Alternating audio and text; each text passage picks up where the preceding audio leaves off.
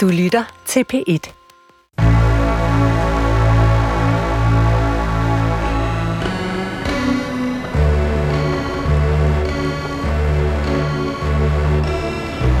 Du har ringet til Hemmeligheder på P1. Tak for din hemmelighed. Vi lover at passe godt på den. Jeg drikker meget for at holde min familie ud. Velkommen til Hemmeligheder. Mit navn er Sanne Sigal Benmoyal, og jeg har netop afspillet den første hemmelighed for den telefonsvar, du altid kan ringe til. Det eneste, du skal gøre, det er at efterlade din hemmelighed på 28 54 4000, og lad den blive vores. Jeg har tænkt over, hvad forskellen på, på hemmeligheder og sladder egentlig er. Eller måske ikke forskellen så meget som, hvad er, hvor er der, hvor de krydser hinanden. Man kan sige, at sladder måske ikke kan, ikke kan holde på hemmeligheder. At det er sladderens natur at fortælle dem. På den måde går sladder jo ligesom rundt og fortæller hemmeligheder. Hvilket på en, altså, hvilket på en måde er måske den bedste brug til at sige velkommen til dagens gæst, radiovært, Ditte Ockmann. Tak. Velkommen til programmet. Tak skal du have. Du er, øh, kan jeg sige, øh, dronningen af det program, der hedder Det, vi taler om, Ja. på en helt anden øh, kanal. På sin egen kanal i virkeligheden. Ja, vi udkommer på BT, som Jamen- jo egentlig er en avis, Nå jo, men som begynder at lave lyd. som jo også er en kanal. Ja. Der er det her ligesom krydsfelt mellem sladder og hemmeligheder. Men hvad er dit forhold egentlig til hemmeligheder? Øhm, jeg kan godt holde på dem, men sjældent mine egne, vil jeg sige. Altså, hvis, hvis man betror mig noget, så, øh, så kan man virkelig regne med, at, at jeg holder på det. Men jeg er et selv sådan ret filterløst menneske, så jeg har ikke specielt mange hemmeligheder, men dem, jeg har, er kæmpestore. Altså kæmpestore, hvor jeg tænker, at altså nu her skulle jeg jo finde en hemmelighed til, til dig eller til lytterne i dag, og det var ret svært, fordi at noget af det involverer andre mennesker, som måske ikke skal smides under nogen bus, eller som jeg heller ikke har lyst til at sove. Øh, og noget af det er bare altså, enten mega usympatisk eller ulækkert. Altså sådan nogle ting, hvor man tænker, øh, nu kommer kommunen og tager mine børn. Altså det, det er for stort til, at jeg, kan, at jeg kan dele det med nogen. Er der en hemmelighed, du tror, du går i graven med? Ja, Ja. det er der. Og der er også flere. At du... Altså, du sidder... Du, jeg tror, jeg kalder det Danmarks bedste sladdermagasin. Mm. Kan, du, kan du genkende noget af det, jeg siger, ligesom med sådan balancen mellem, hvad er sladder, og hvad er hemmeligheder, hvad er offentlig hemmeligheder, hvad er offentlig sladder? Ja, altså man kan sige, det er jo sladder at løbe med andres hemmeligheder. Hvis øh, nogen betror sig til mig, så skal de vide, at jeg ikke... For det øjeblik, jeg deler det med andre bag deres ryg, så er det jo sladder. Øh, så en hemmelighed kan lynhurtigt blive sladder, og tit er hemmeligheder jo også... Altså, der er en grund til, at de er hemmelige. Det er fordi, det er for saftigt til at få øh, dagens lys. Øhm, så øh, jeg synes, at man, jeg synes, man skal respektere folks hemmeligheder, men indimellem, så tænker jeg også, at man skal holde op med at fortælle andre mennesker hemmeligheder. Øh, og det, det er fordi, at det jo, man, man pådutter altså også det andet menneske et kæmpe ansvar. Øhm, hvis jeg får at vide, altså jeg, jeg indgår en kontrakt, jeg vil ikke gå videre med den her hemmelighed. Det kan være, at den er så stor, at den faktisk er- virkelig ubehagelig at gå rundt med, og, og det kan også være, at det er noget, altså min moral siger mig, at jeg burde gå videre med, eller, altså jeg synes faktisk, nogle gange så må man også bare holde sig på sin hemmelighed, så må man slæbe den byrde igennem hele livet, men, øh, men, men man skal passe på, hvad man pådutter andre mennesker at bære rundt på. Jeg tror, vi i mange, ja, altså virkelig mange af de her hemmeligheder, øh, vi kommer til at tale om, også tænker, der er måske en grund til, at de er blevet indtalt på vores telefonsvar, ja. Og ikke fortalt andre. Fordi det er jo altså sindssygt hårdt at gå rundt med andre Ja, det er det. det kan være en, det kan være en byrde. Og også sine egne hemmeligheder kan også være sindssygt hård grund, og det er jo derfor, man lige pludselig øh, sådan spiller den ud til, til, til andre, og så kunne man lige trække vejret lidt, men, men hvad er det så også, man påfører den, den næste, der får den, ikke? Det er det, der ligger indbygget i alle hemmeligheder, det er, Ja. at de faktisk også gerne vil ud. Ja. Vi har en hemmelighed. Øh, den spiller jeg først, og så har vi en lytter med. Her kommer en sommerhemmelighed. Jeg vejer mere, end jeg har lyst til efter anden fødsel for snart to år siden. Jeg magter slet ikke at kigge på min kost, for jeg har stadig mega søvnunderskud. Jeg drømmer om en tummy tuck og fedtsugning på armene. Jeg er læge og prædiker kropsaccept, vægtneutralitet og bevægelse. Jeg er mega venstreorienteret og prædiker om skønhedsidealer, som er skabt af virksomheder og skadelige. Men jeg drømmer bare om en flad mave og slanke overarme. Velkommen til programmet. Mange tak. Du, du griner lidt selv nu, når du hører den spillet igen. Hvorfor? Jamen fordi, at øh, nu, altså, det er sådan en ting, der rammer en rigtig hårdt om sommeren, ikke? hvor man bare sådan, man kan se sig ud af det, og man synes, det er øh, ligesom verdens største problem i sådan en halv time eller sådan noget. Ikke? Og, så, og så kommer man på afstand af det, og så er det bare så absurd på en eller anden måde. Ikke? Øhm, Altså og- og- modsætningsforholdet. det er modsætningsforholdet, og så også bare, altså det er jo morsomt at blive fanget i sin egen dobbeltmoral, ikke? Altså, ja. Altså, Ditte, du grinede også lidt, da du Ja. hørte den. Jeg synes, det er så skægt, det der med, at øh, du er øh, mega venstreorienteret. Fordi jeg kan godt forestille mig det der med, hvis man er meget altså, bevidst om, hvor man står både politisk, men jo også sådan øh, værdimæssigt, at, at, at så kan det måske være svært at få det at hænge sammen. Men det synes jeg faktisk overhovedet ikke, det gør. Øh, altså der vil jeg sige, lige den del, der må du skulle gerne øh, øh, give dig selv fri, fordi det handler jo øh, om, at du skal have det godt, og man kan jo godt have nogle ønsker for sit liv, øh, som indimellem stikker i alle mulige retninger. Det synes jeg i virkeligheden gør folk mere interessante og mere menneskelige og, og viser nuancer i, i alting, øh, så man i virkeligheden ikke bare bliver sådan helt mega forstokket. Ja, men det, og det er så sødt, du siger det, og det er jo også sådan, jeg virkelig vil møde andre i det, også yeah. selvom det var velfærd, ikke? At, at åh, herre Gud, ikke? Altså, vi er egentlig bare alle sammen mennesker, der på en eller anden Ja. måde gerne vil, at det er mange ting på en gang, og de ting kan godt være modsatrettet. Øhm, og så prøve at, at, hvad hedder det, ja, det er omsorg for sig selv at sige, at det er egentlig okay, at du også indeholder Ja. ting, som bare stiller helt ikke? Men hvad tror du, der vil ske, hvis du nu siger til dine kollegaer, sådan, prøv at jeg har overvejet det. Jeg tror, Tommy Talk, altså jeg, det, det kunne jeg godt tænke mig at bare få genvejen til flad mave. Hvad tror du, der vil ske? det er, ja, det er egentlig et sjovt spørgsmål, fordi jeg er jo, jeg er jo også læge, og der er jo bare øh, lige så mange holdninger der også, ikke? Men jeg tror måske, der er nogle gange en lidt mindre sådan, øh, ja, konfliktfrihed over for kirurgi, for eksempel, ikke? Altså, at man måske er mere øh, åben. Det kan også være, det er det modsatte. Jeg har ikke overvejet at snakke med kolleger om det i hvert fald. Altså det gode ved en Tommy Talk er jo, at du kan holde, blive ved med at holde det hemmeligt. Du kan bare få den lavet, og så behøver du ikke sige det til nogen.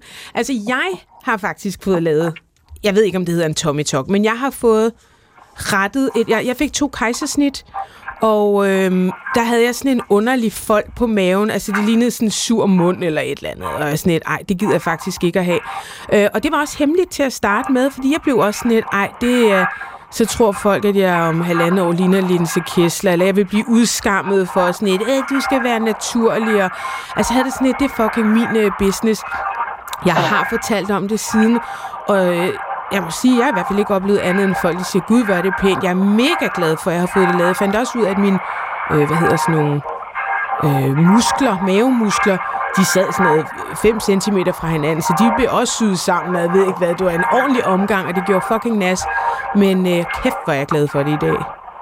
Ja, men det er sjovt, fordi på en eller anden måde, så ved jeg jo også godt, at det er sådan noget, der rammer allermest, når man er sådan mest søvnunderskud, og man er mest sådan udmattet. Men, men jeg tror nogle gange, at jeg får, jeg får selv en enorm, altså jeg vil jo ikke dømme andre, der fik det lavet, men jeg får selv en enorm skam over, at jeg overhovedet synes, det er vigtigt, altså hvordan jeg ser ud til, at jeg tænker, ej, for helvede, du har to raske børn, ikke? og du er øh, sund og rask, og du kan bruge din krop, og altså, slap nu af og, og nyd det, i stedet for at være så fokuseret på det, men, men kvæg det, at man bare er menneske, og man jo også et eller andet sted har en forfængelighed, uanset hvor venstreorienteret man så ellers er, ikke? at så, så kan man øh, blive så ramt af det, og, øh, og, og, og bare sådan øh, få lyst til sådan den nemme løsning, fordi jeg vil jo altid med patienter eller til mine pårørende jo starte med den der ah, men altså, det vigtigste er, at du er sund, og det vigtigste er, at du bevæger dig, og du har det godt i kroppen, og det er ikke så vigtigt, hvad du vejer, og alt det der, ikke? Og, og, det, og, og så nogle gange, så, så får man bare sådan, nej, jeg fucking have et quick fix, jeg gider ikke det her mere, jeg har ikke overskud til det, altså, øhm, og det synes jeg, et sted er, ja, det bliver man jo bare nødt til at omfavne, ikke? Altså, ja. Selv øh, læger ønsker et quick fix, og øh, ja. Tak fordi du fortalte os hemmeligheden, og, og tak fordi du var med. Jamen, så tak. Det er jo en af de hemmeligheder, der er meget sådan uskyldige at have. Ja, det er det, og jeg håber egentlig, at hun øh, enten selvfølgelig finder ro i sin krop, eller bare gør det. Jeg synes egentlig bare, man skal gøre det, og hvorvidt det i øvrigt rager andre mennesker, det er jeg sgu egentlig ikke sikker på. Men det er jo den, man kan sige, hemmeligheden ligger jo også i det der med, at man har en, øh, et narrativ om sig selv. Altså man har en, en selvfortælling, og man ja. I den selvfortælling er læge, og man, Ja. man prædiker noget bestemt, og men inde på den altså aller inderste båndsløjfe, hvor jeg vil sige, inde i hovedet, der kører der en anden film. Ja. Og den, den handler bare om, om, du ved, flad mave og flotte arme. Og, Ah, ja. altså, det- og det er jo det modsætningsforhold, der gør, at hvis man siger det højt, så vil man blive opfattet på en anden måde. Ja, det er rigtigt. Det er rigtigt. På den anden side, så, så tror jeg altså også, at det nogle gange kan blive større i ens hoved. Det kan de der øh, skamfulde hemmeligheder nok, altså hvor man, når man så får det fortalt, så er folk sådan lidt, gud, men det var da en god idé, fyr den af, eller det har jeg også fået lavet, eller er- det ikke sikkert, at, øh, altså jeg, jeg tror, øh, at, det var, at det er mere op i lytterens eget hoved, netop selvforståelsen, end egentlig hvad andre, øh, jeg tror sgu, det er sådan rimelig normalt at få lavet det der. Jeg tænker i hvert fald, at de tanker, man har som, lad os sige, mor til to, om en flad mave, jeg tror, det vil være svært at fortælle det til nogen, der ikke vil sige, øh, kender. ja. Jeg har det bare helt perfekt Ja. ja. med min krop. Altså, så det, og det er jo også det, hun siger, det er jo sådan en ting, som, som kommer ofte sådan lidt sæsonpræget, fordi vi jo ikke behøver at forholde os særlig meget til egen krop. Men det gør vi om sommeren, for der sveder vi Ja. sammen. ja. Grimt sammen. Eller flot sammen. Men i hvert fald sveder vi sammen. Øh, lad os tage en hemmelighed mere. Hej. En lidt længere hemmelighed, men øh, jeg hader børn. Øhm, vi er i den alder, hvor man åbenbart får børn nu, så jeg kan mærke, at mange, jeg mister mange af mine veninder, fordi de vælger at få børn. Der kan jeg bare mærke, at de skriver sig automatisk ud af mit liv. Øh, jeg ved, det er sygt at have det sådan. Men børn, det går mig så meget på nerverne. Øh, jeg har ikke lyst til at se dem, når de har fået børn. Øh, jeg vil ikke engang have besøg af dem. Børn, de er så trælse på alle tænkelige måder. Alle med børn tror jo, at alle elsker deres børn så meget, som de selv gør. Og jeg kan ikke døje dem. Jeg vil ikke holde dem. Jeg vil ikke høre dem. Jeg vil ikke se på, at de spiser eller får skiftet blæ. De skal bare væk. Og det, det har jeg mistet mange venner på, men jeg har aldrig sagt det til dem. At det er derfor, men jeg tror lidt, de kan mærke det. Altså, jeg ikke har lyst til at have noget med deres børn at gøre. Mm, Jeg skal aldrig selv have børn, så jeg er bare ikke der. Det er slet ikke noget for mig. Det var lidt længere forklaring, men det var bare det. Jeg siger det tit i programmet, det der med, når folk afleverer noget og siger, det er bare det. Og Det, det er var fordi, bare det man har sig et eller andet sted hen, og så er der ikke nogen naturlig afslutning. Nej. Og det, er også, det lyder som om, at det er, en, øh, det er en tilstand. Altså det er en, hun har fuldstændig købt ind på. Det her, det er sådan, jeg har det. Det er bare det. Altså der er ikke et ønske, tror jeg, øh, om at gid, jeg havde det anderledes, eller øh, jeg, vil, jeg savner mine veninder, eller, øh, eller jeg gad godt at være, øh, nu siger jeg sådan i godsøjne, normal, øh, hvad angår at skulle have familie og bla bla bla. Øh, det lyder som om, at hun er Øh, det, det er en tilstand, og det er sådan, hun har det, og det var bare det. Jeg Det kan var bare godt. ikke lade være med at tænke på, altså, hun har jo ret i, børn er mega trælse. Det, det, det tror jeg faktisk også de fleste af hendes veninder sikkert synes om, om deres egen børn. Men, øhm, men jeg tænker sådan, kan jeg vide, hvad, hvad fanden det handler om? Altså, jeg kunne ikke lade være med egentlig at blive en lille smule trist på hendes øh, vegne. Ikke fordi, at livet skal handle om at elske børn, men jeg tænker, hvad fanden er der sket? Altså siden at hun, hun er, altså, har det så firkantet stramt med, at de skal ikke, hun har ikke lyst til at se på dem. Øh, hun synes, de er ulækre og Sådan, altså, det er det også at skifte blæ, men det der med, når de spiser sådan, altså den der sådan afsky over for børn, det, det kan jeg ikke lade være at tænke, jeg ved fanden, der er sket. Hvis der er sket noget. Det er jo også her, får vi jo en besked, som, som det er også det, der gør dig nysgerrig, men som mangler noget kontekst, fordi det er rigtigt nok, der er ikke sådan et ønske om, jeg vil ønske alt var som Nej. i gamle dage, eller jeg savner deres nærvær, fordi det er jo det, der ryger først, når folk får børn. Det er mere, det går på børnene. Ja. Altså, det, det er ja. børnene, hun ikke kan lide, og det er børnene... Hun kan ikke døje dem. Nej.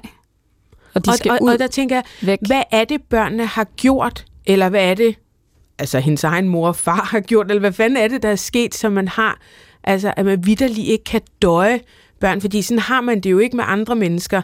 Man, mennesker skal jo have, have gjort dig ondt på et eller andet plan, eller, eller opført sig på en eller anden måde, for at man ikke kan døje dem. Og der er en baby eller et barn jo sådan, pff, altså relativt ufarligt, ikke? Men det er jo også en fase, man bliver tvunget ind i, øh, fordi at alle i ens omgangskreds for børn på et bestemt tidspunkt. Og hvis der ligger et eller andet der, altså hvis der ligger et eller andet, lad os sige noget, der ikke er bearbejdet, eller så bliver man også lidt tvunget til at skulle arbejde med det, hvis man stadigvæk gerne vil have nogle mennesker i sit liv. Altså, og det ja. der, jeg tænker, det er, det er sådan lidt en fasehemmelighed. Altså, fordi det er en bestemt fase i dit liv, hvor folk etablerer sig for børn. Mm. Og der lyder det, som om der er et eller andet at arbejde med, fordi... Men jeg tror ikke, at det er en fase, at hun... Nej, det er ikke en fase, hun har det sådan. Nej, nej altså, en... hun, hun får formentlig ikke nogen børn. Hun er blevet tvunget ind i en fase nu, hvor det er det, det handler om. Ja. Og hvis man ikke vil vælge hele omgangskredsen fra, så er der et eller andet, der skal arbejdes med, hvis man fortsat vil være i folks liv. For du kan jo ikke være i folks liv, medmindre du bare som et minimum accepterer, at de har fået børn. Ja. Du kan ikke være der for børnene nødvendigvis. Men, men det du... lød, på mig lød det faktisk som om, at hun ikke nødvendigvis savnede de der venner specielt meget. Altså hendes had til børn er større end hendes kærlighed til vennerne. Øh, og det, det var den, det der, sådan, der stus over, hvor, hvor, hvorfor har man det så stramt med børn? Fordi er de mega irriterende? Ja. Det er de, ja. Øh, er nogle af dem ulækre? Ja, det helt er de. sikkert. Altså, men, men, men sådan helt generelt øh, afsky, som hun åbenbart føler. Um, ja, det kommer til at koste nogle venskaber, men det lød ikke som om, det var det, der var problemet. altså, det, hun er vist lettet, tror jeg, at slippe af med dem. Lige så snart de har skudt den der unge ud, ikke? Så var det væk, blev ja, sagt. Ja, væk ja. med sådan et ja, eftertryk. Det var sgu så lidt. Jeg har faktisk skrevet det ned væk, Ja, og væk. sat ring om det, fordi det var sådan lidt, skal væk. hvad fanden? Øh, men, Men altså, også fordi det er det, jeg tænker, at den her telefonsvar kan. For jeg kender godt det der med, der er jo et eller andet sted, man skal ringe hen og sige det her. Og du kan jo ikke ringe til din venindes telefonsvar og sige sådan, at Nej. høre, du skal, jeg kan ikke døje dine børn, og de skal væk. Ja. Det her det er sådan en god følelse af, at man kan ringe ind og så lige sige det. ja. Og så bare lige, det kender man jo også, man taler sig selv. Og det er jo en skamfuld det følelse ja, det ikke jo. at kunne snuppe andre menneskers børn. Men det er sådan, hun har det. Og hvordan ja. fanden hun har tænkt sig at takle det resten af sine dage, det er spændende. Det Så kan jo- man jo sidde og vente, man kan sige, nærværet og, og det, at Ja. børnene ikke hele tiden er med, det kommer jo igen om 10-13 år. Så. Hvis vi sad i masse monopol, eller Sarah monopol, så ville vi jo sige, at hun skulle finde sig nogle meget unge venner nu, og så senere, så kan hun finde nogle meget gamle venner. Nå ja, på den måde, så skal du lave så hun slipper for de fødedygtige. Det må også være stressende, fordi man, vil, ja. Man ved jo hele tiden i, i sådan, den omgangskreds, hun sikkert har, at lige om lidt, så er der en, der anno- annoncerer en baby. Ja. Og så ved man, godt, jamen det bliver farvel til dig og mig. Det Ja. må være stressende at have det sådan. Vi lader den ligge her, fordi det gode er, at vi behøver ikke løse det. Vi skal bare lytte. Øh, og så tager vi en hemmelighed mere. Min hemmelighed er, at jeg ved, hvem der vinder det her års udgave af Paradise. Også selvom jeg ikke selv er en del af castet.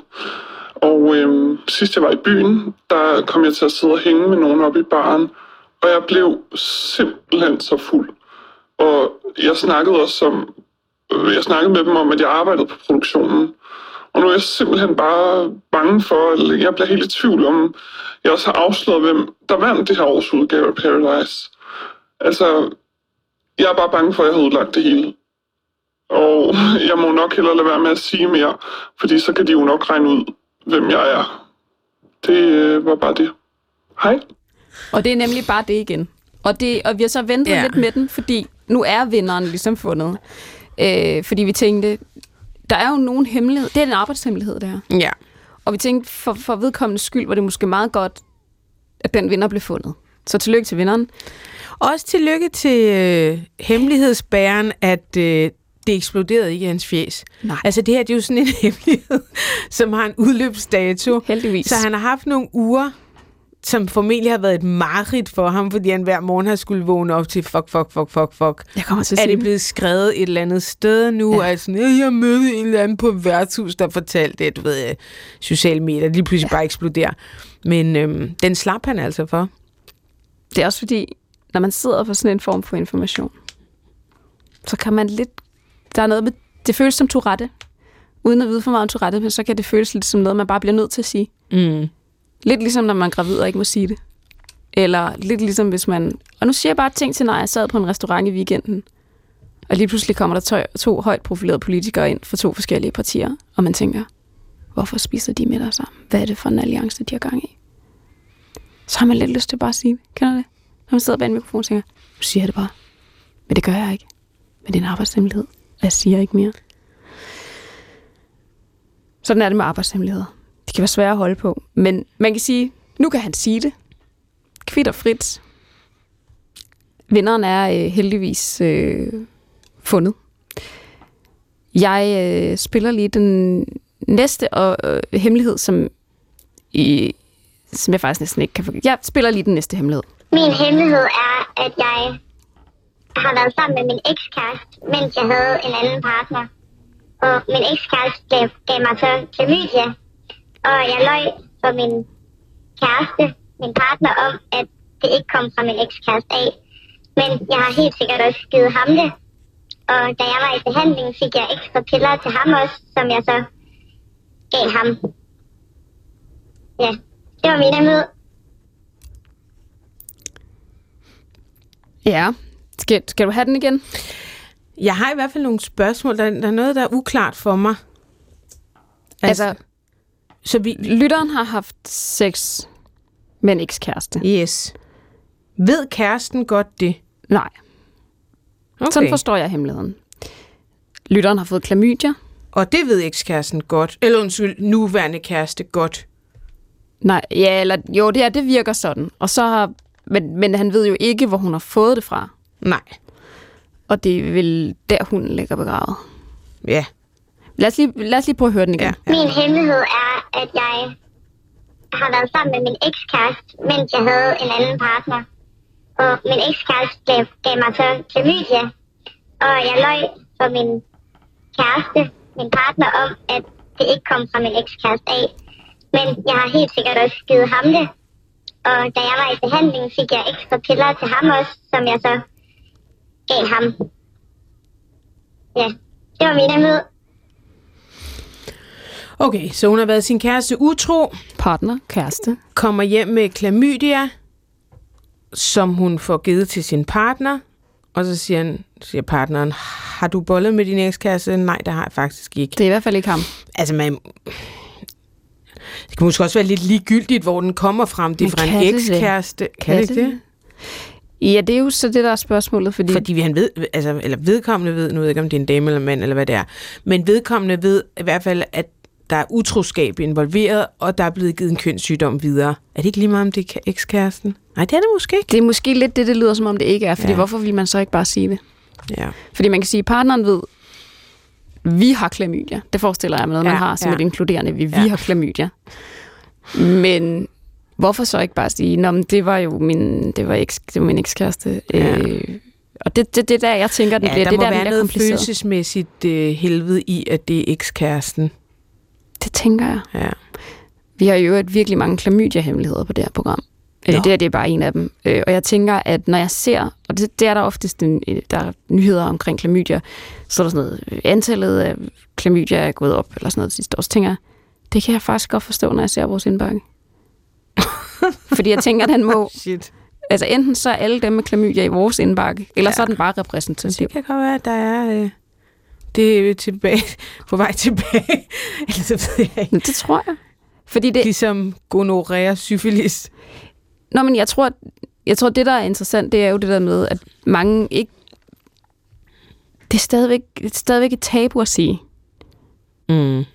Nu kan jeg høre, at det her det er en behandling, der er piller. Men Altså, der er jeg noget... troede jo først, at hun havde givet sin partner pillerne, altså nærmest, du ved, knust dem og drysset dem i hans mad, sådan så han ikke fik klamydia, eller hun ikke fik klamydia, men, men, men, men, men det er dog... Måske skal man bare lige prøve at overveje også, hvorfor man er sammen med sin ekskæreste. Der er, noget, der er noget farligt der. Jeg vil sige, hver gang jeg hører noget med eks, Ja, og tænker, hvis det er vigtigt at sige ja det er noget med rigtigt. eks, så er det fordi noget med det eks... Der er noget Der følelsesmæssigt er noget uafklaret. følelsesmæssigt uafklaret, ja, med Mm. den eks. Vi skal have en hemmelighed, som jeg ikke afspiller, men som vi hører genfortalt. Øh, Så jeg tænker egentlig, at jeg bare vil sige øh, velkommen til programmet. Jeg lader dig egentlig bare øh, fortælle den hemmelighed. Altså, vi har egentlig hørt den på programmet, øh, eller du har afleveret vores, øh, din hemmelighed, øh, men der, sådan er det jo nogle gange, man står midt i livet, og man indtaler noget, og derfor kan lydkvaliteten også være svingende. Så jeg tænker, at øh, du egentlig bare fortæller det, du har lyst til at fortælle, den hemmelighed, du sendte ind til os. Min hemmelighed er, at jeg er begyndt at sugardate øh, for en måned siden, fordi at øh, mit kort blev spærret. Jeg kom til at bruge det lidt for meget, så jeg stod lidt i juli og havde ikke nogen penge. Og så tænkte jeg sådan, hvorfor ikke sådan gøre det her? Jeg har overvejet det et par gange, men aldrig gjort det. Og nu er jeg begyndt, øhm, ja, Altså nu, nu, nu spørger vi bare, at du kan jo svare, og hvis du ikke har lyst til at svare, så siger du bare nej. Øh, det lyder lidt som om, sådan, det er en hemmelighed i proces, kan man sige. Det er jo noget, det er noget relativt nyt, du, du prøver af. Du, ved du egentlig, hvordan du har det med det? Hmm, jeg er mega, mega splittet, fordi det, hmm, på, på den ene side, så synes jeg, det er ret sjovt, men på den anden side, så ved jeg jo godt, at det er en sådan, sådan helt forskruet magtrelation, der er her, og det er sådan, og på en eller anden måde, så er jeg selv lidt imod det, men, Hvordan kom- men øh, ja. Du er virkelig Jeg splittet. virkelig Hvordan splittet. kommer man egentlig... Det, nu spørger jeg bare dumt. Hvordan kommer man egentlig ind i det her sugar dating? Man googler det, og sådan, så opretter man en profil, og så, og så ja, er der en masse mænd, der skriver til en. Ja, der har været nogle ret vilde invitationer, men jeg kan mærke, at jeg sådan skal have mig selv med i det her.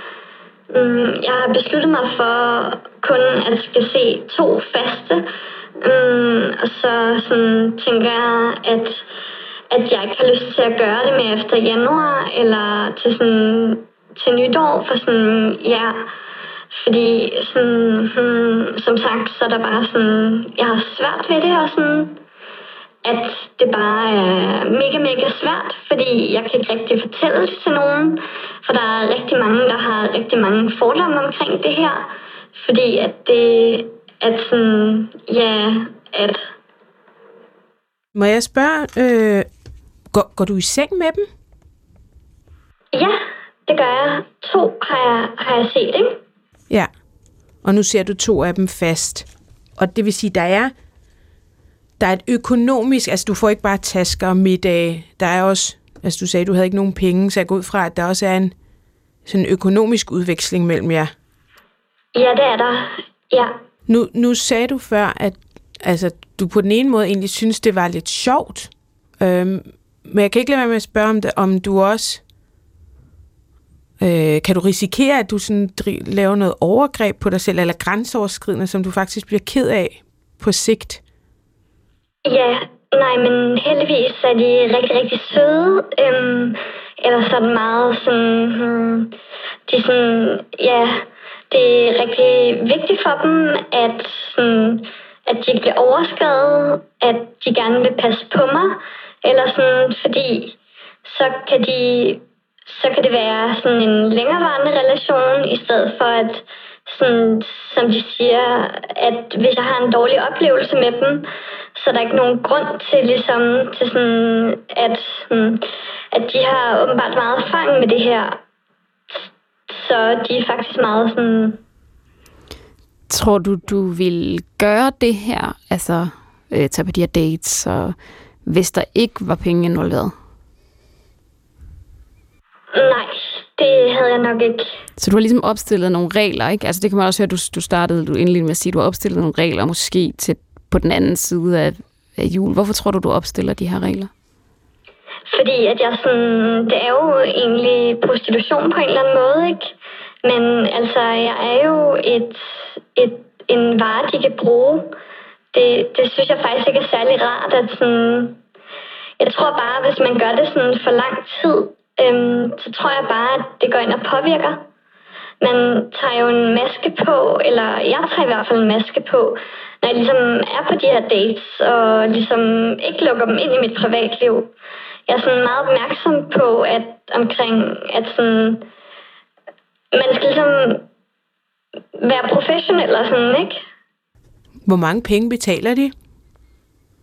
Det har jeg ikke lyst til at komme ind på, men det er fint. Men grund til at spørge, det er, at man kan risikere, at det kan være lidt svært at komme ud af, hvis det er rigtig mange penge. Altså, øh, fordi der er sikkert noget fornuftigt i at sige, okay, jeg stopper øh, ved årsskiftet, øhm, men så håber jeg, at du lægger nogle penge til side, altså alt efter selvfølgelig, hvor flad du er, fordi jeg tænker, at det kan være svært at sige farvel til den ekstra indtægt, hvis øh, de øvrigt er søde, og det er et godt selskab, eller hvad fanden ved jeg. Ja, jamen, jeg har allerede lavet sådan en konto med sådan en opsparing. Har du, øh, har du brug for pengene? Altså, nu er jeg jo studerende, så ja, ja det har jeg. Sådan, jeg har også et barn, øhm, mm. så det er ret fint at have lidt ekstra på lommen, ikke? Jeg tænker, du, øh, du ringer ind, fordi det er en hemmelighed, øh, og, og jeg forestiller mig, at grunden til, at det er en hemmelighed, er, fordi du er bange for, hvad folk vil sige til dig, hvis du, hvis du sagde det åbent. Er, det, er, du, er du mest nervøs for fordømmelsen, eller er det øh, også fordi, du synes, det er lidt skamfuldt? Begge dele, faktisk. Ja. Ja. Ja. Mm. Nu er jeg til fest her i fredags, og så, sådan, så fik jeg sådan et blackout. Men jeg var sådan meget opmærksom på ikke at skulle sige det til nogen, eller sådan, ja. Det virkede ikke, som om jeg havde fået sagt det, eller sådan. Har, har du egentlig fortalt det til nogen? Altså, har du nogen, du kan betro dig det her? Nej, overhovedet ikke. Mm. Det er en af de ting, man tager med sig i graven. Ja, det er det. Ja. Hvordan føles det at fortælle os det lige nu? Det føles faktisk rigtig, rigtig rart, fordi så, så, så sådan, skal jeg ikke tænke over, at jeg sådan... Det er ligesom en bums, der bliver trykket ud, eller sådan... Det irriterer mig ikke. Jeg har sagt det til nogen, og nu kan jeg bare sådan prøve at holde det for mig selv. Ja, fordi du føler, at du alligevel lige har sådan, sådan noget ventileret, eller? Ja, ja, ja. Altså, jeg har jo lidt lyst til at sætte sådan en tracker i dig nu. Fordi nu ved jeg det jo. Jeg ved jo ikke, hvem du er. Men jeg får lidt lyst Ja. til at sætte sådan en tracker i dig, fordi der også er en del af mig, der alligevel bliver sådan lidt bekymret for, at ingen ved det. Giver det Ja. mening? Ja, det giver mega meget mening. Ja, Lidt ligesom jeg har det, hvis nogle veninder går op på date, og jeg ligesom gerne vil opdateres på, hvor de er henne på daten. Altså, hvor er I, hvor går I hen, og hvornår er du hjemme? Så har jeg det også lidt Ja. sådan, at nu hvor jeg ved, at du går på dates, og ingen ved det, så har jeg lidt lyst til, at nogen passer på dig. Kunne du overveje at fortælle Ja. det til nogen? det ved jeg ikke lige, hvem det skulle være, fordi jeg som sagt er rigtig, rigtig bange for den der fordømmelse. Men kan det ikke også være noget med, at når man har sagt tingene højt, så bliver de også mere virkelige? Og sådan en ting her, det, jeg, jeg har sådan en fornemmelse af, at du... Øh, at, at, at skammen, skammen er, er, er så stor, at, at den måske kan forblive mindre, hvis man ikke blæser det ud. Altså, at det i virkeligheden er noget, hvis du afslutter det efter nytår, så kan du putte det et eller andet sted hen, og så, og så var det der ikke alligevel. Altså, så er der ikke nogen, du skal stå til ansvar over for det andet end dig selv. Og hvis man kan placere det i en eller anden kasse, og ikke behøver at åbne den øh, lige forløbig, så, øh, så kan det også føles rart måske, at det ikke er noget, man skal regne, øh, kan regne med at blive konfronteret med igen og igen og igen. Eller måske frygte går endnu videre ud i ens familie eller omgangskreds. Eller hvad. Altså, der er, der er jo nogle af de der hemmeligheder, fandme, hvis folk ikke kan holde på dem, ikke? Så er det Ja, også det for det. stort. Ja, jamen det er det. Vælger du så ud fra, øh, altså hvad, hvad, hvilke kriterier vælger du ud fra, når du så går på en date? Øh, de skal ikke være for gamle. Øh, altså sådan Hvorfor er det 45. egentlig vigtigt for dig? Jeg synes bare ikke, det skal være gamle, gamle mænd, eller sådan, fordi så er det ligesom det der med, at sådan, ja, jeg ved det ikke. Jeg har bare selv nogle fordomme om mænd, der er sådan, og jeg synes, det er det, der er så paradoxalt, fordi det er sådan, jeg føler mig bare ikke som en, der står på Istegade for eksempel, eller sådan, men altså, konceptet er jo det samme, eller sådan, Hmm. Ja, så du, du hvad kan man sige, bakser også lidt med sådan nogle lidt modsatrettede følelser om, hvordan du egentlig bliver defineret, hvis vi nu skulle definere dig. ja, det er det. Og sandheden er jo også, at det vil mange definere som, altså det er jo, det er jo prostitution. Det gør jo, at du ikke står på Istegade eller Skelbækgade, men, men du mødes med en mand, og du dyrker sex med ham og får en eller anden økonomisk kompensation for, for din tid og din krop. Og øhm, altså, jeg vil aldrig fortælle den vid- vidighed.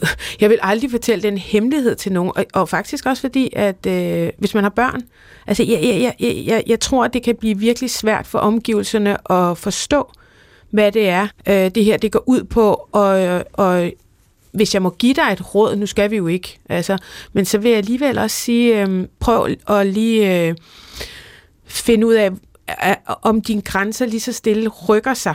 Altså om du kommer til at gøre flere og flere ting, eller i længere og længere tid. Altså jeg tror faktisk, det er meget godt, at du har en eller anden handlingsplan for det her.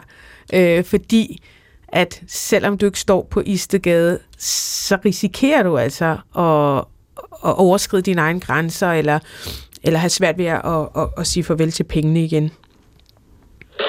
Ja, det er det.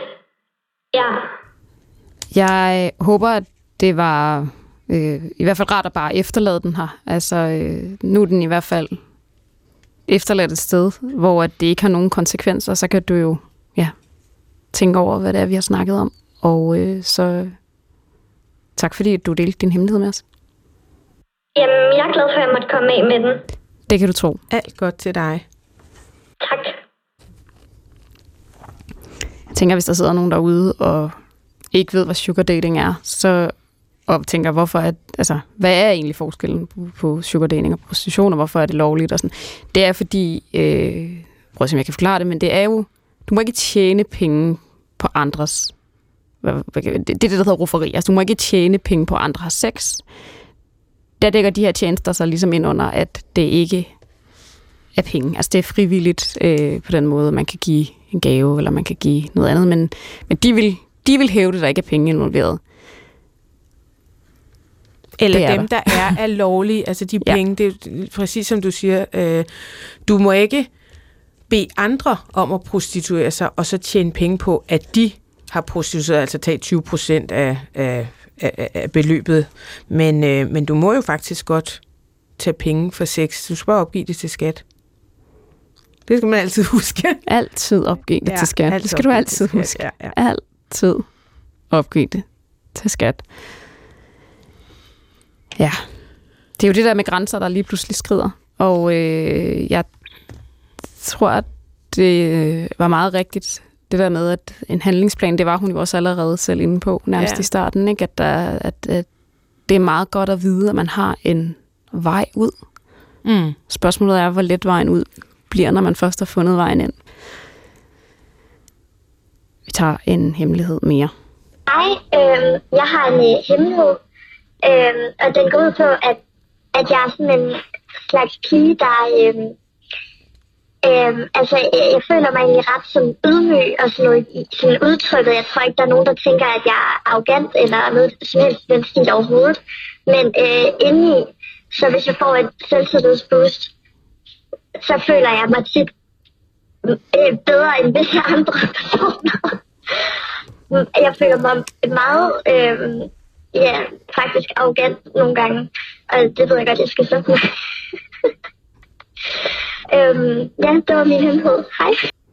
Og det ved jeg godt, jeg skal stoppe med. Altså hun skal stoppe med at føle sig bedre end andre mennesker. Det kan man jo ikke. Nej, det er meget skægt. Det det er meget skægt. Hvorfor tror du, det er en hemmelighed? Øh, fordi at når hun føler sig bedre end andre mennesker, så tænker hun nok ret dårligt om andre mennesker, forestiller mig. Øh, jeg tror, det er der, det ligger.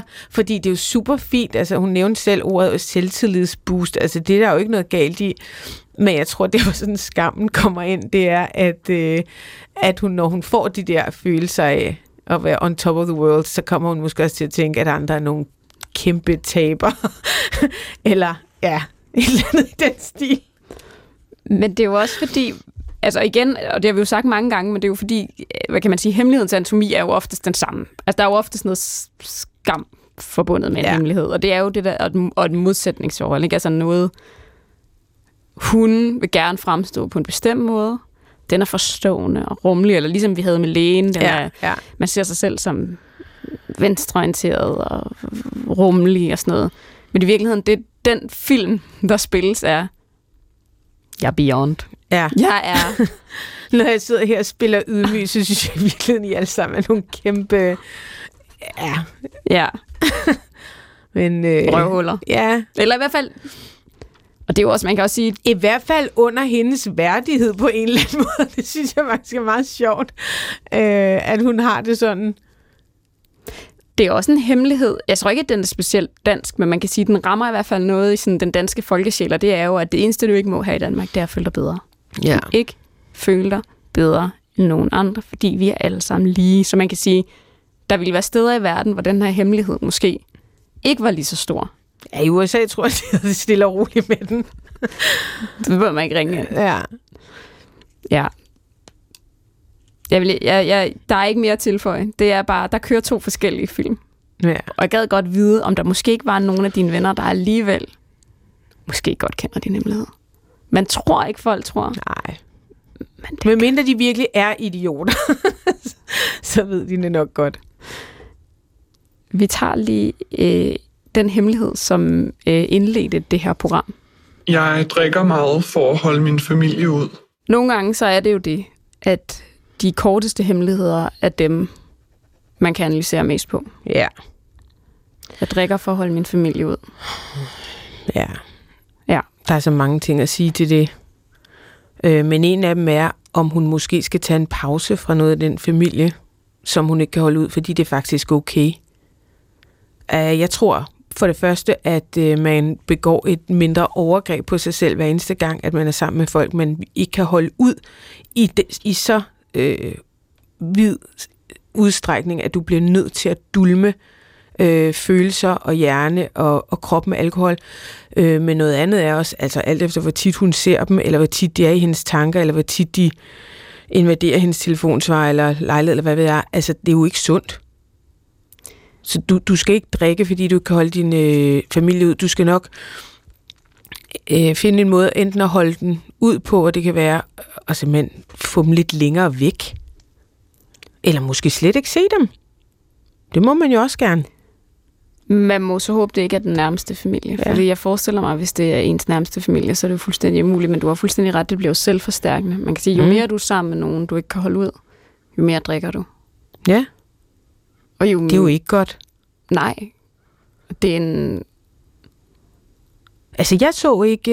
Øh, jeg har sådan sagt farvel til noget familie. Og det er, som du siger, helt vildt hårdt. Øh, og, og når man gør det, så, er det også, så, så ligger der en lang historie og en lang kamp for at få det til at fungere. Men det er også okay at slippe folk i sit liv, som på en eller anden måde øh, er så invaderende, eller hvor det ødelægger en, eller manipulerende, eller hvad, altså der, hvor, hvor man øh, ja, selv bliver et ødelagt menneske af at være sammen med dem. Det, øh, det tror jeg skulle er, er, eller det synes jeg er helt okay at rydde op i, selvom at det kan føles virkelig barskt. Jeg tror også problemet for den lytter, der har ringet ind, det er, at alkoholen ikke gør det mere tåleligt at være sammen med folk. Ej. Faktisk tror jeg, at det kan... Altså selvfølgelig kan det bedøve en eller anden sans, men det kan også forstærke sanser. Øh, så jeg tænker, der er, der er ikke nogen øh, let vej ud af den her hemmelighed, og det er også derfor, at jeg faktisk synes, der er et eller andet smukt ved, at den er så kort. Fordi der er jo heller ikke, there's nothing more to say. Altså, mm. det er, jo en, det er jo en lang proces, man starter på, når man starter på enten at stoppe med at drikke, eller stoppe med at se dem, man ja. ikke kan holde ud. Altså begge dele gør, kommer til at gøre lige ondt. Ja, jeg tror nu i længden, man kan blive ret glad for at slippe for de mennesker, vil jeg så sige. Jeg tror ikke i længden, at man så bliver glad tænker, for at blive ved med at... Du tænker, at det går den vej rundt, altså at man skal stoppe med at se ja. dem, der gør, man drikker ikke? Ja, det tror jeg. Ja. Det tror jeg faktisk. Altså den der blod er tykkere end vand og sådan noget. Ja, ja. Altså prøv at høre, vi vælger ikke vores familie. Og der er nogle mennesker øh, i ens familie, eller det oplever mange familier i hvert fald, øh, som er, altså, der haver eller manipulerer eller altså ødelægger og er, er usund at have i sit liv i virkeligheden. Og det lyder, altså hvis man er derude, hvor man drikker for at kunne holde dem ud, så, så lyder det virkelig usundt. Familiehemmeligheder er øh, hemmeligheder, der rammer vores indbakke hver uge. Mm-hmm. Og det er jo fordi, at familie er sindssygt. Det er en kompleks størrelse. Den mest komplekse størrelse, der findes. Ja. Og lige så vidunderlig, som den kan være, lige så svær er den jo også, familiekonstruktionen. Så øh, de der familiehemmeligheder er meget komplekse, og de tager lang tid at bearbejde. Og det tager også lang tid at skære folk ud af ens liv. Ja. Altså, det er jo også en lang proces. Ja, ja. Det lyder som en kort proces, men er en lang Ej, proces. det er en kæmpe lang ja. proces, og når folk lige kommer og siger, jeg er ikke i kontakt med min far, eller jeg er i kontakt med mor, så, så tror jeg egentlig, man skal holde sig for god til at sige sådan, nej, det er også synd for dem, og nu skal du også, og kan I ikke bare, og alt muligt. Det er ikke så simpelt. Altså, man, det er jo ikke noget, man bare har taget, en beslutning, man har taget øh, hen over et uh, to-dages skænderi. Altså, det er jo noget, børn, børn, børn, øh, de kotter ikke forbindelse til deres forældre, uden at der er en meget, meget alvorlig grund til det. Og der bliver man nødt til at kigge på sit eget mentale helbred en gang imellem. Og det lyder som om hendes, det er virkelig presset. Det er et flosset nervesystem, ja. der har ringet ind til os. Det er altid interessant at aflytte vores telefonsvar, fordi man også kan se tidspunkterne, folk ringer på. Og jeg vil sige det sådan her. Vi får flest beskeder om aftenen og om natten. Ja. Og det giver god mening, fordi det er der sluserne er åbne. Der er ligesom sådan en sårbarhed. Man åbner ind til sådan en sårbarhed mellem sådan en overgang mellem nat og dag og dag og, dag og nat. Vi er faktisk nået til et punkt i programmet, hvor du skal fortælle en hemmelighed. Ja. Og det er jo...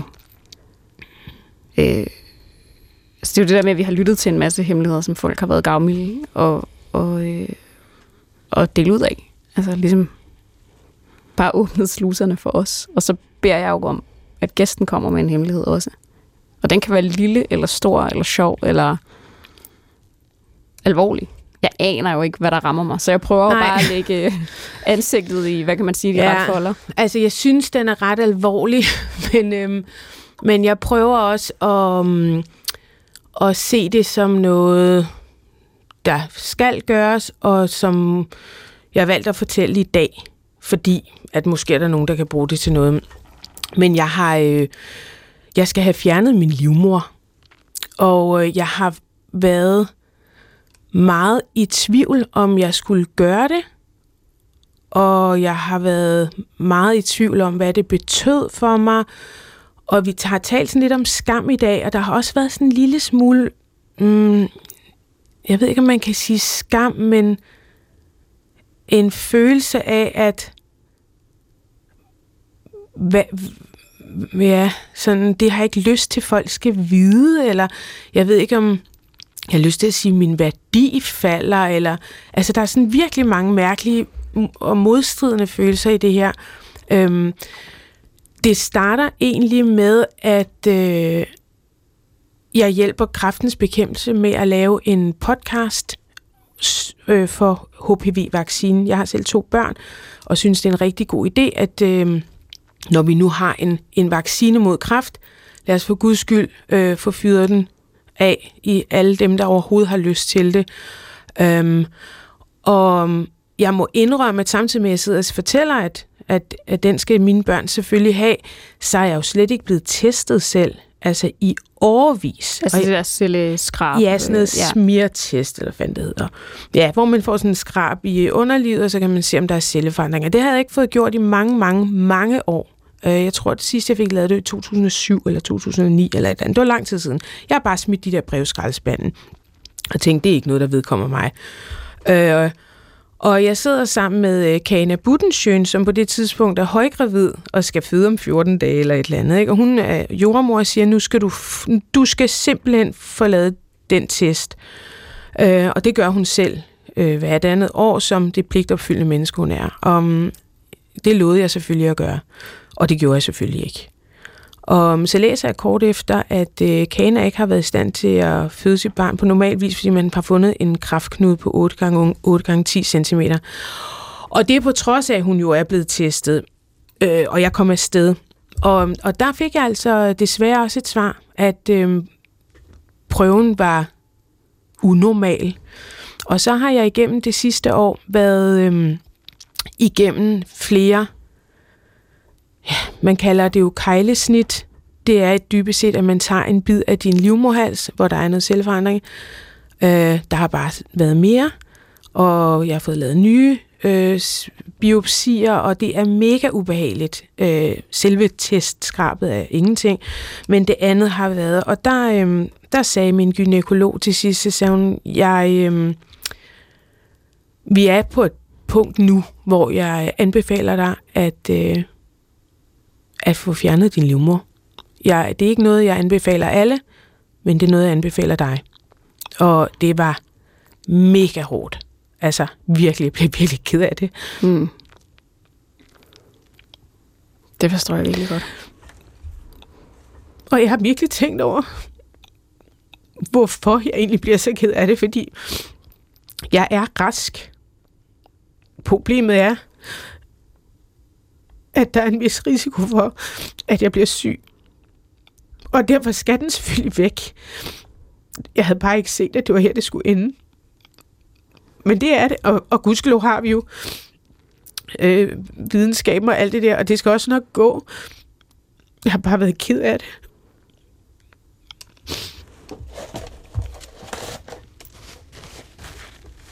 Først og fremmest er jeg jo det, jeg er meget glad for, at du deler, fordi jeg tror, som du siger, at din historie er jo også en principiel historie. Ja. Universel altså, historie. Jeg kunne godt lade være at fortælle det her til noget, og jeg, eller til nogen. Øh, men på en eller anden måde, så tænker jeg også, der er simpelthen ikke nogen, der må være lige så stor en idiot, som jeg har været.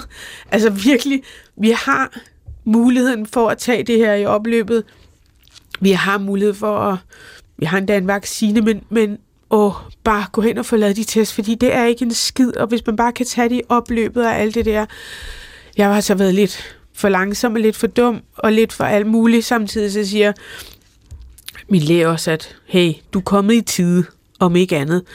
Øh, men det, men det også... skal nok ikke være en hemmelighed i hvert fald, fordi Nej. så der skal ikke være noget skamfuldt over at være her, øh, hvor, hvor ja, men der, der er alligevel et eller andet mærkeligt. Jeg tænkte sådan, fuck, hvor fjernet hendes livmor, det skulle alligevel noget. Ja, for man kan sige, livmoren er jo... Øh, den er jo livgivende, og den er, den er også politisk. Altså, den er jo mange ting. Altså, den er, den er din, men den er også lidt fællesejer, når man bliver gravid af den. ja. Altså, når jeg mener, den ja. er bare sådan... Ja. Den er en sjov størrelse. Det er jo ikke en blindtarm, det er ikke en lever, det er ikke en nyre, fordi så tror jeg, du ville have sagt det. Altså, så ville du bare have sagt sådan, prøv jeg skal fjerne min nyre, virker ikke ja. Øh, højere. Der er, jo, der er jo noget med livmoren, Måske, som... ja. Og så tænker jeg også, at, at hele det der sådan sygdoms øh, altså det er jo ikke noget, man nødvendigvis går og tænker over.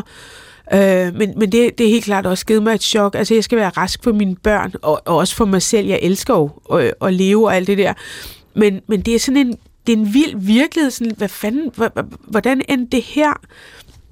Men du øh. er jo også, altså du er jo carpe diem, eller sådan, du er jo larger than life. Du, du er jo, altså, det, er jo, det er jo også det, der gør dig til dig. Altså, det er jo, at du har været sådan, smid dem ned, eller jeg laver ikke en pensionsopsparing, jeg tager til Paris, eller sådan, man kan sige, ja. det er jo også en stor del af dig, det ja. der med at leve det liv, du lever i dag. Ja.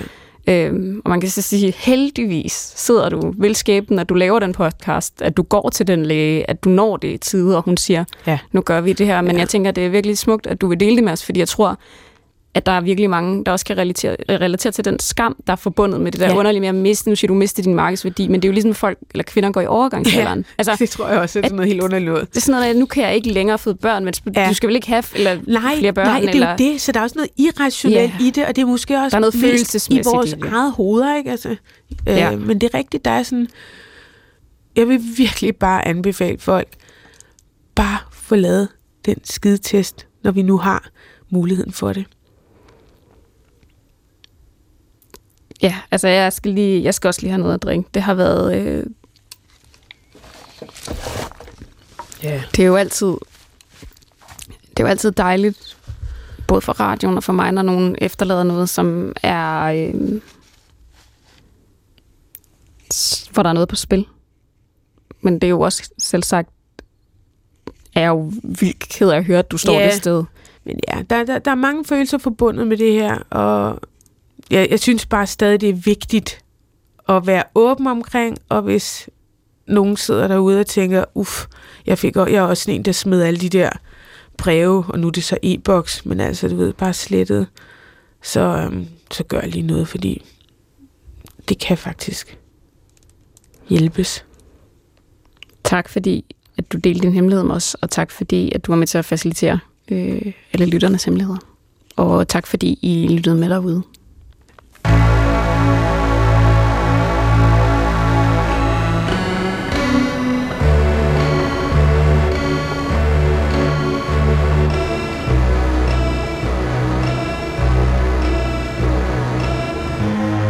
Har ringet til Hemmeligheder på P1. Tak for din hemmelighed. Vi lover at passe godt på den. Gå på opdagelse i alle DR's podcast og radioprogrammer. I appen DR Lyd.